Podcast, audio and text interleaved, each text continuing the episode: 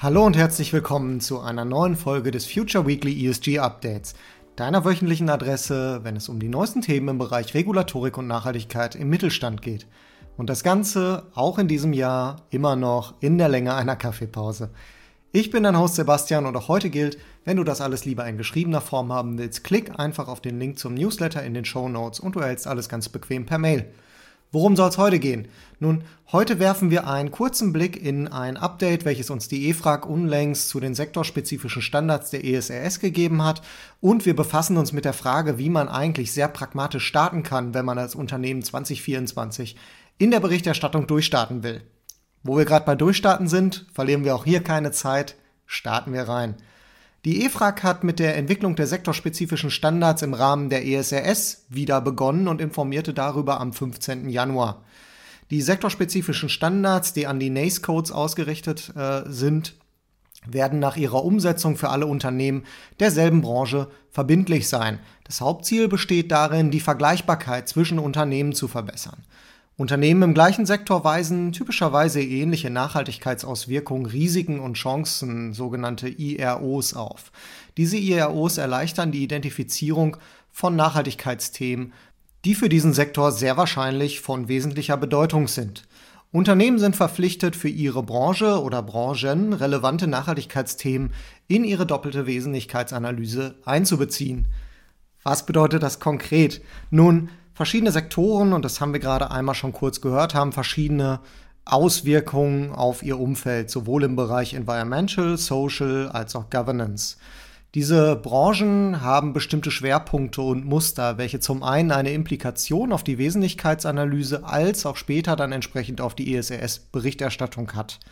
Das soll heißen, die Sektorenstandards helfen uns im Prozess einfacher, schneller und vor allen Dingen sicherer zu werden, da sie eine gute Orientierung bieten bei der Frage, was für mich als Unternehmen tendenziell eigentlich relevant ist und was eher weniger. Auch in Bezug auf Vergleichbarkeit, auch das hatten wir gerade schon, kann dies ein extremer Vorteil sein, um einfach zu schauen, was Marktbegleiter so reporten und was vielleicht eher nicht, um sich selbst dort einzuordnen. Vor allem bei der Erstellung des ersten Berichts kann das extrem helfen und Sicherheit geben.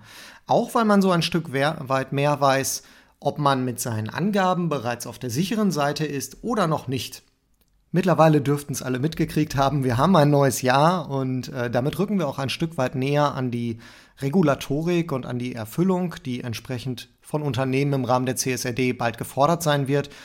Und ich denke, dass der ein oder andere in 2024 jetzt vor der konkreten Herausforderung stehen wird, zum ersten Mal sein Unternehmen in die ESRS-Berichterstattung zu übersetzen und ESG-Berichterstattung anzubahnen. Und schnell wird klar, ei, das, das wird ja ganz schön komplex, wenn man sich da mal ein bisschen näher mit beschäftigt. Und meiner Erfahrung nach hilft vor allem eins, klare Routinen gepaart mit steter Kommunikation. Doch ganz langsam, wo fangen wir am besten an? Und hier ein paar pragmatische Gedanken dazu. Zunächst der wichtigste Faktor, man muss präsent sein im Unternehmen mit diesem Thema. Soll heißen, Mitarbeitende sollten aktiv eingebunden werden und Initiativen in die Fachbereiche aktiv getragen werden, um sie dort anzustoßen bzw. um da Daten zu erheben. Besonders auf etwas zehn Strecken wie auch der, der, der, des langen Prozesses der ESRS-Reporting-Phase kann es gut helfen, in diesem steten Kontakt zu bleiben und die Kolleginnen auch aktiv einzubinden. Und ich gebe euch jetzt noch drei pragmatische Tipps, wie ihr das vielleicht ein bisschen cooler gestalten könnt. Zwar zum einen ähm, ist Reporting ein großes Ding, was die ganze Organisation vereinnahmt. Mitunter kann das auch etwas nerven. Aber es ist auch die Chance für großartiges Teamwork. Ganz wichtig, honoriert an dieser Stelle entsprechend und holt alle für einen Kickoff und noch wichtiger für eine Launchparty nach dem Abschluss zusammen. Das gibt einen Rahmen und zeigt, wie wichtig eigentlich diese Teamleistung ist. Als zweites machen wir uns nichts vor, äh, ESG-Reportings sind nicht immer positiv gesehen. Und das ist ja auch nur nachvollziehbar. Nicht für jeden im Unternehmen werden die Vorteile sofort sichtbar, wohingegen die ganze Arbeit allein beim Datenzusammentragen sehr wohl sichtbar ist. Diese wahrgenommene Diskrepanz gilt es immer wieder richtig einzuordnen. Warum hat das Unternehmen auch ökonomisch gesehen etwas vom Reporting? Wie schaffen wir es aus den gewonnenen Erkenntnissen echte und sinnstiftende Transformationsprojekte abzuleiten, die Spaß bei der Arbeit und den Umsätzen bzw. Einsparungen machen. Ihr merkt, es ist nicht einfach, da die richtigen Punkte auf die unterschiedlichen Sichtweisen im Unternehmen entsprechend herauszuarbeiten.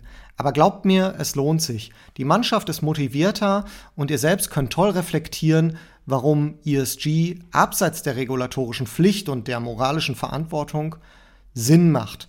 Nämlich auch, weil ihr euer Unternehmen mit entsprechenden Maßnahmen entsprechend nach vorne bringen könnt.